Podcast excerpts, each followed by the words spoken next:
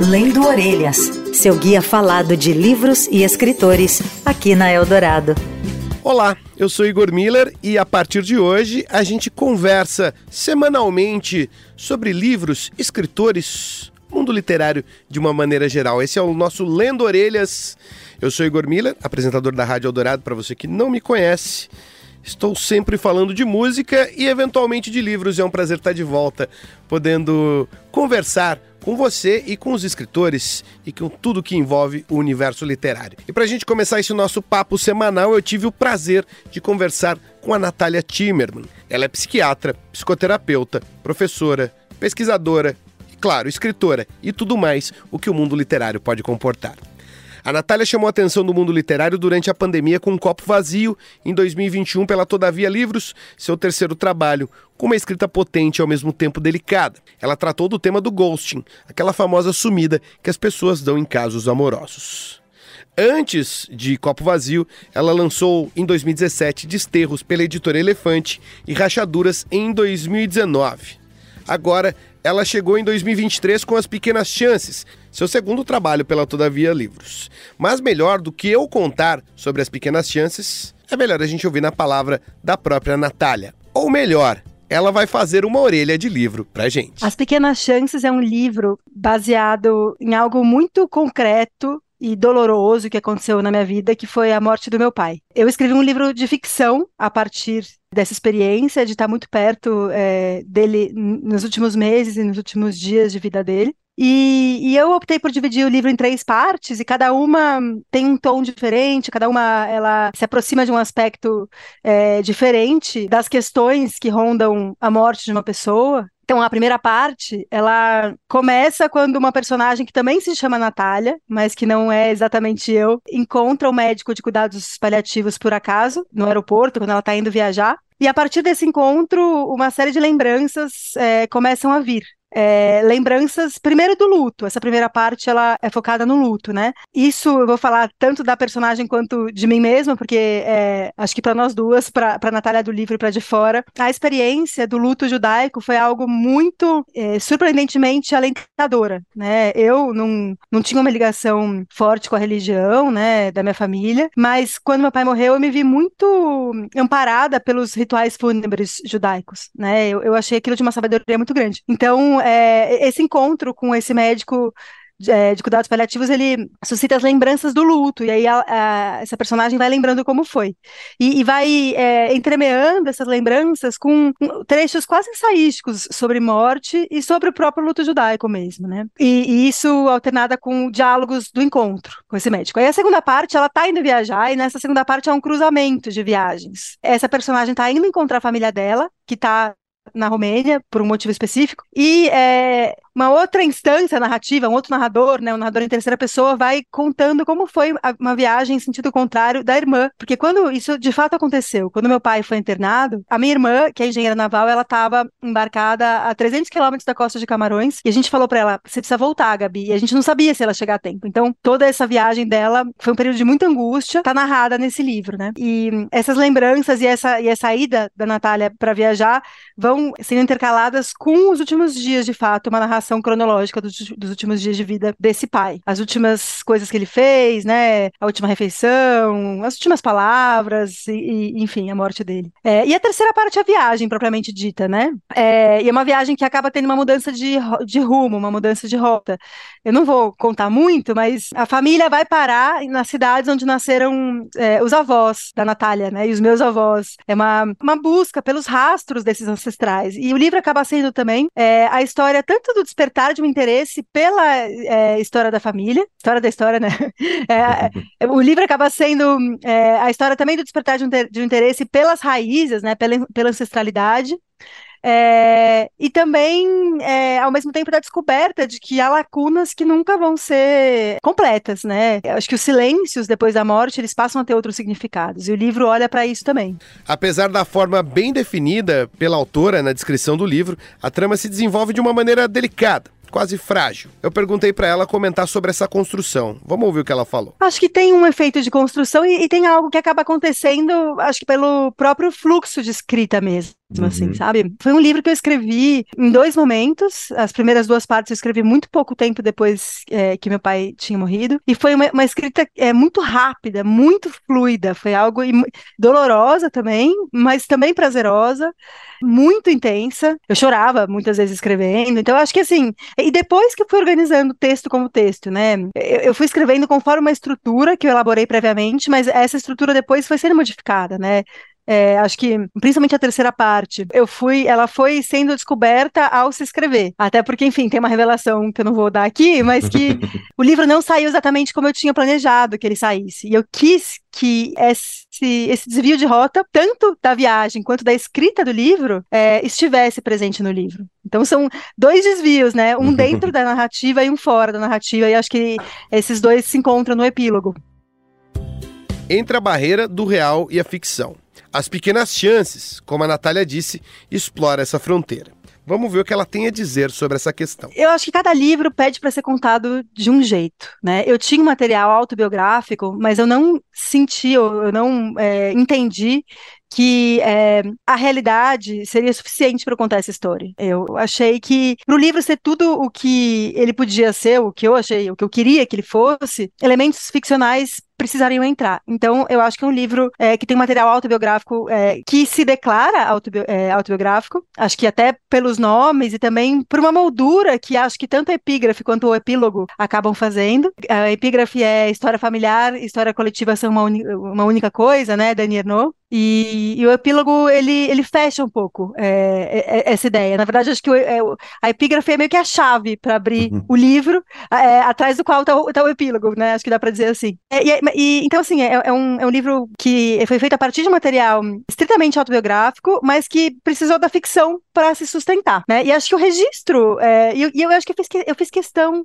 de manter um registro que é muito, quase até do diário, certos tipos de detalhe, nome das pessoas, o, o, registros de experiência muito cotidianas, e, e não, dá, não sei se dá para dizer banais, porque perto da morte nada, nada é banal, né? Acho que as coisas, elas, elas perdem a possibilidade de, de serem banais, acho que tudo assume é, uma, uma certa grandiosidade, mesmo as coisas que é, habitualmente realmente são banais, são muito cotidianas e que é, acho que também não dá para dizer que não entrariam no livro, porque a literatura, principalmente os romances, eles são feitos desses detalhes, dessas, dessas cotidianeidades, dessas coisas que não são grandiosas e elevadas, né? São dia a dia. Então, acho que o livro, ele, ele joga com essa mistura mesmo, né? De realidade e de ficção. Tem elementos ficcionais, é, inclusive o disparador do livro é ficcional, que é esse encontro dessa personagem com o médico. Isso não aconteceu na realidade, mas aí é, o livro inteiro se dispa... E eu não, eu não acho que é, dizer isso é, estraga o prazer de ler, porque eu não acho que o fato de que é ficção estraga o prazer de ler. Muito pelo contrário, eu considero que o meu livro seja um elogio à ficção, né? Como uma maneira privilegiada de chegar a determinadas verdades. O limite entre o real e a ficção é explorado por vários autores contemporâneos. Inclusive, o livro tem sido comparado à obra dessas autoras e autores. Vamos ver o que, que a Natália acha disso. Eu acho maravilhoso. eu, ah, eu, eu gosto muito dessas comparações. Eu acho que, assim, eu, esse diálogo com outras obras não sou eu que vou fazer. Por mais que eu tenha é, lido muita coisa, ou, ou o que eu consegui ler, não sei se foi muito, mas foi o que, o que deu para eu ler. Para mim, parece sempre insuficiente o que eu leia. É, é, por mais que eu tenha tido as minhas referências e que tenham várias que estão dentro do livro, é, as referências, um diálogo com a literatura, ele, ele é feito muito mais pelo, pelo leitor do que pelo autor, né? É, e eu acho isso muito rico. Eu, eu gosto muito de saber que a leitura suscita, que outros diálogos. Teve é, uma, uma resenha que saiu no Jornal Rascunho que faz uma, uma leitura a partir de uma coincidência, que a autora é, é, é a Tércia é, Montenegro, se não me engano o nome dela, ela estava lendo Kierkegaard. E ela, hum. e ela fez um paralelo entre os dois, assim, é, que foi muito bonito e surpreendente, assim. Então, ela, ela encarou quase como um palito palimpsesto, ela usa essa palavra, né? Então, ah, eu, eu acho o máximo, assim. É. A elaboração do luto, apesar de tratar sobre um fim, também é um ato de criação. E essa mesma criação culmina num nascimento dentro da obra. Eu pedi para a Natália comentar um pouco sobre esse processo dentro de As Pequenas Chances. Muito diferente dos meus outros livros, e mesmo que esse livro tenha sofrido uma mudança de rota, a última cena dele eu já sabia qual seria quando eu tive ideia de escrever. Eu sabia como o livro terminaria. A cena antes do epílogo, eu já sabia que seria a final. A ideia, a questão seria como chegar até esse final. Né? Eu, eu tinha um começo, eu tinha o meio, que é esse cruzamento de viagens, mas eu não sabia ainda como eu, eu faria. É, essa, esse, esse trânsito até o, a, as cenas finais do livro. E, e eu acho que eu vou usar a capa um pouco para é, a capa da Annelise Igreja, que é uma capa que a Annelise é uma artista plástica é, de quem eu gosto muito e que, é, que eu tive a, gran, o grande, a grande sorte dela querer, e a grande alegria dela querer, querer fazer a capa do meu livro. E ela leu duas vezes e ela foi é, coletando elementos que ela pudesse pintar. E foi ela que percebeu a recorrência dos ovos e ovas, né, nas três partes do livro. Acho que é a única coisa que está presente nas três partes. É a única coisa possível de, é, de se tornar pintura, de se tornar imagem, assim, né, o elemento é, pictórico. E o ovo, assim, na primeira parte o ovo está presente quando as pessoas voltam do, do cemitério, voltam do enterro, e segundo os rituais judaicos, é necessário comer um ovo, né? Na segunda parte, a última coisa que o pai comeu foram as ovas de salmão. E na terceira parte, numa comemoração, numa celebração, a família vai até um mercado e compra tudo que havia de muito gostoso naquele mercado em Shargorod, que é uma, uma, uma pequena vila na Ucrânia. E, e entre essas coisas, é, tem caviar. Então, é, esses, esses ovos e essas ovas, acho que eles compõem uma, uma simbologia que é a da, do Renascimento, né? E da ciclicidade da vida. E, e da gente não saber se é, se é um começo ou um fim. Talvez sejam as duas coisas, né? Aquela pergunta sem resposta, o que veio antes? O ovo ou a galinha, né? O é, que, que vem antes, o começo ou o fim? Então, é, acho que assim, o, o livro ele é cíclico também. Copo Vazio também era cíclico, né? Também começa e termina no futuro.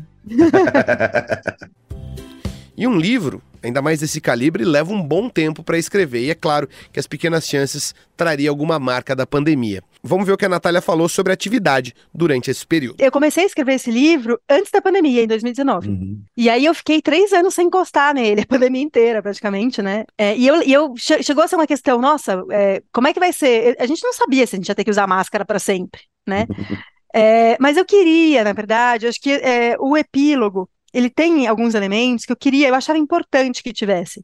Porque acho que a gente está vivendo é, um tempo é, de muitas mudanças, dá até um pouco de medo, né? Porque, enfim, na, na década de vinte do, do século passado, houve mu- muita coisa também, né? mil novecentos e dezoito teve gripe espanhola, alguns anos depois teve, teve guerra, e a gente a, a gente tá vivendo, vivendo, no mínimo, duas guerras agora, né? E, e acabamos de sair de uma pandemia, né? É, a gente acha que a tecnologia vai salvar a gente da história, mas não.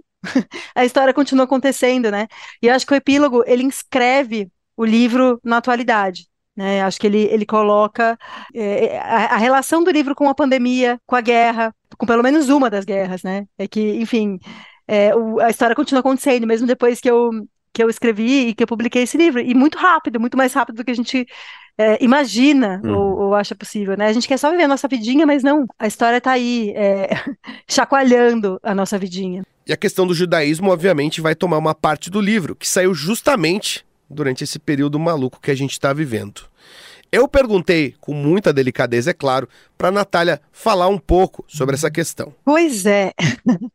é, é eu acho que, sim, esse livro ele foi uma, uma redescoberta, é, ele foi parte de uma redescoberta do judaísmo na minha vida, não como uma conexão necessariamente com Deus, acho que muito mais com os meus ancestrais, as pessoas que vieram antes de mim. Mas eu, e eu depois parei para pensar um pouco no livro, eu nem falo em Israel, eu acho que o meu livro, ele talvez dialogue com o que está acontecendo hoje como sendo um elemento a mais para mostrar a pluralidade do que é ser judeu.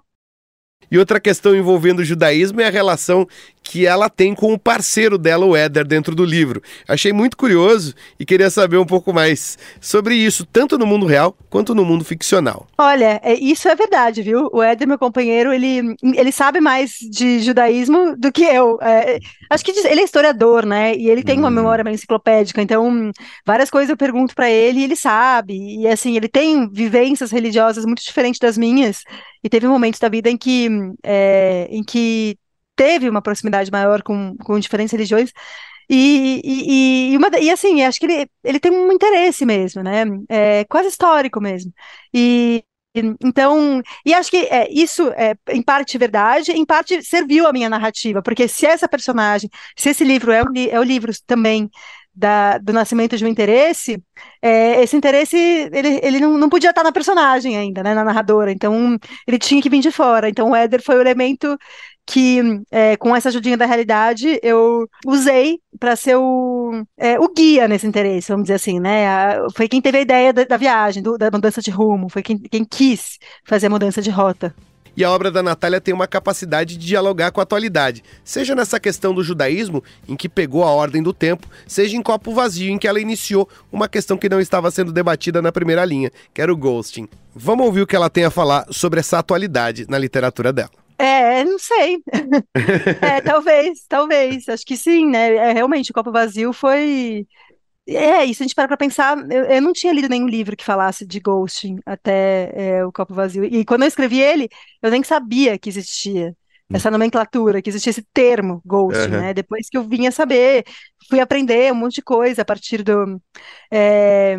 Do, do meu livro, e acho que também estou aprendendo um monte de coisa a partir da, das pequenas chances, né? Esse livro, ele, vamos dizer assim, ele, ele cristalizou a minha relação com o judaísmo, e agora eu me sinto mais instigada que nunca a ir atrás de entender, é, de pensar sobre o que está acontecendo, é, de, de me perguntar é, o que é ser judia, né? Uhum. E, e de ver como isso se transformou também para mim, tanto é, com o livro, quanto com os acontecimentos de agora, né?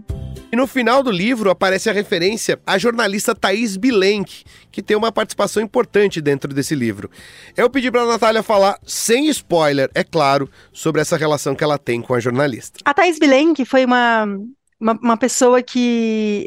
Eu acho que esse livro ele me trouxe muitos encontros, né? Tanto a escrita dele quanto a publicação dele. Eu, primeiro, eu tenho, eu tenho recebido relatos assim, de, de pacientes de meu, do, do meu pai, de amigos do meu pai, é, é, que é quase como se de, de, esses relatos me, me presenteiam com uma continuação da história, como o próprio livro diz, para o passado, já que a história não pode mais continuar para o futuro, né? E a Thaís Bilenky foi uma das pessoas que apareceu é, durante a escrita desse livro e que foi crucial para a escrita desse livro. Acho que é, quem chegar ao final vai saber o quanto ela foi importante e até estrutural, né? E virou uma grande amiga, virou uma grande amiga. E dá uma sensação de ser meio família, assim, sabe? E por fim, claro, que essa é uma rádio musical, a gente não poderia deixar de tratar esse tema, que, claro, tá sempre nos livros da Natalia. As músicas dentro da obra da Natalia Timerman são recorrentes.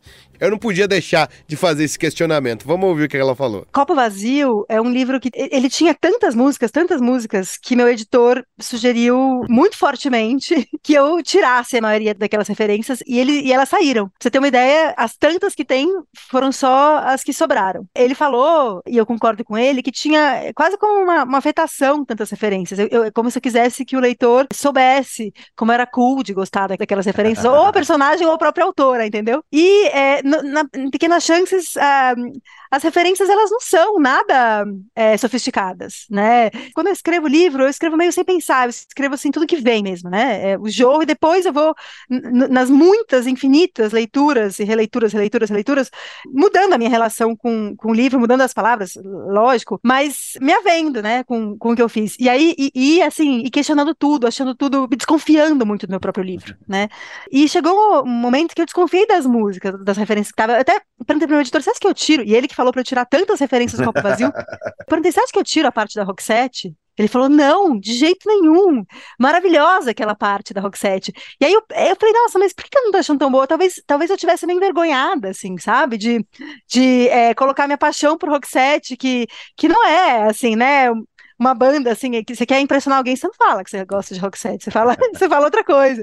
Mas é engraçado, esses dias eu, eu escutei muito, assim, voltei a escutar, e acho que o livro, ele tem essas referências musicais, o Hino do Corinthians, é, a Roxette, a Paula Toller, que, e, e são músicas que eu gosto, né, o, o Hino do Corinthians, acho que não dá nem pra falar de um gostar, é uma, é uma relação é, ancestral, né, de outra ordem, né, não é do, do gosto, a relação com o Hino do Corinthians, mas é, eu, eu achei, depois eu entendi que essas referências precisavam ficar do jeito que estão, porque é um livro erigido sobre a fragilidade, né, então acho que é um livro que me expõe muito, e isso tinha que estar lá. Essa é Natalia Timerman, autora de As Pequenas Chances, que chegou agora em dois mil e vinte e três pela Todavia Livros. Um prazer poder conversar com você, Natalia. Sou teu fã e queria dizer que semana que vem a gente traz mais um livro, ou um autor, ou um, uma história curiosa do universo literário. Esse é o Lendo Orelhas. Todas as quintas a gente estreia ao vivo no cento e sete vírgula três Eldorado e sempre às sextas em rádio eldorado ponto com ponto b r ou no seu agregador de podcast favorito. O Lendo Orelhas está disponível para você ouvir quando quiser. É isso, um abraço, até semana que vem.